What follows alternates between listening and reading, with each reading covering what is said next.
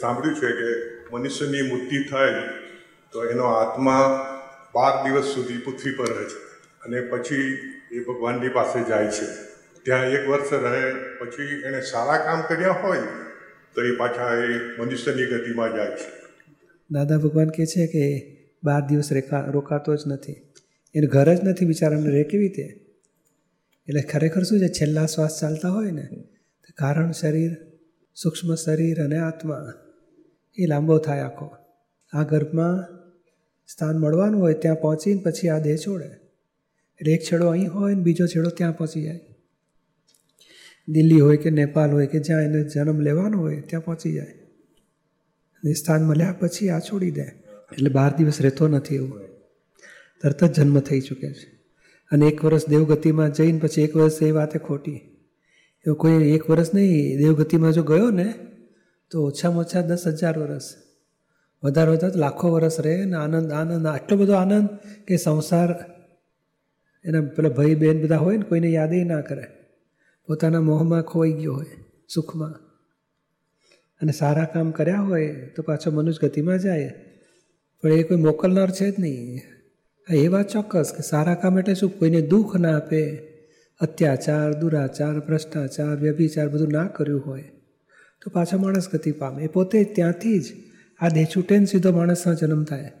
અથવા તો કોકને છેતર્યા હોય વિશ્વાસઘાત કર્યો હોય દગો ફટકો કર્યો હોય તો જાનવર ગતિમાં જાય. જ્યાં બાળકનું જન્મ થાય તો નવ નવ મહિના પછી થાય. તો ભગવાનની પાસે પણ મનુષ્ય એક વર્ષ રહે પછી એ મનુષ્યની ગતિમાં જાય. હા તો એ એ ભગવાન પાસે રહેતો જ નથી. ભગવાન પાસે રહે ને તો પછી આવે જ નહીં આ બખેડામાં. કોણ આવે? ભગવાન જો લઈ જતા હોય, કયા ભગવાન લઈ જતા હશે? મહાવીર ભગવાન લઈ જતા હશે કે રામચંદ્રજી? એ કૃષ્ણ ભગવાન લઈ જતા હશે? અને આવા લોકોના ટોળાને હાચવું, ભગવાન શું કામ કરે? કે એક છે પાછા? રોજના અને હજુ તો ગર્ભમાં જ કેટલા મારી નાખવામાં આવે છે? તો એ લોકોને શું કરતા હશે ભગવાન? અને એકલા ભગવાનના ટોળાને લઈને કરે શું? આવું કશું બનતું જ નથી. અને ખરેખર કેવું છે કે કોઈને કરવા જવું પડતું જ નથી. અહીંથી તમે જ તમારો સ્વભાવ નહીં? આ ચોરીનો માલ લઈ આવે, તો મેં એને થાય ને થોડા ખોટું કર્યું મેં. ભય પામે કે નહીં મનમાં? એ ચોરીનો માલ લઈ આવે છે ને, ત્યારથી જાનવર ગતિ થઈ જવાની એની.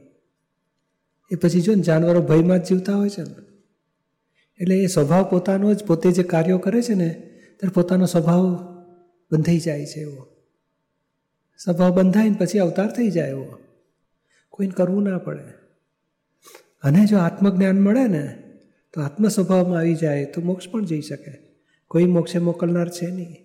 પોતે પોતે you are whole and sole responsible for whole life અને અનંત અવતાર આપણે જ જવાબદાર છે ઉપર કોઈ બાપોએ બેઠો નથી કે તમને ઉછેરે ને હાચવે ને મોકલે ને લઈ આવે ને. અને યમ રાજે નથી ને યમ દૂતે નથી. અને પાડા ઉપર બેસીને આવતાય નથી.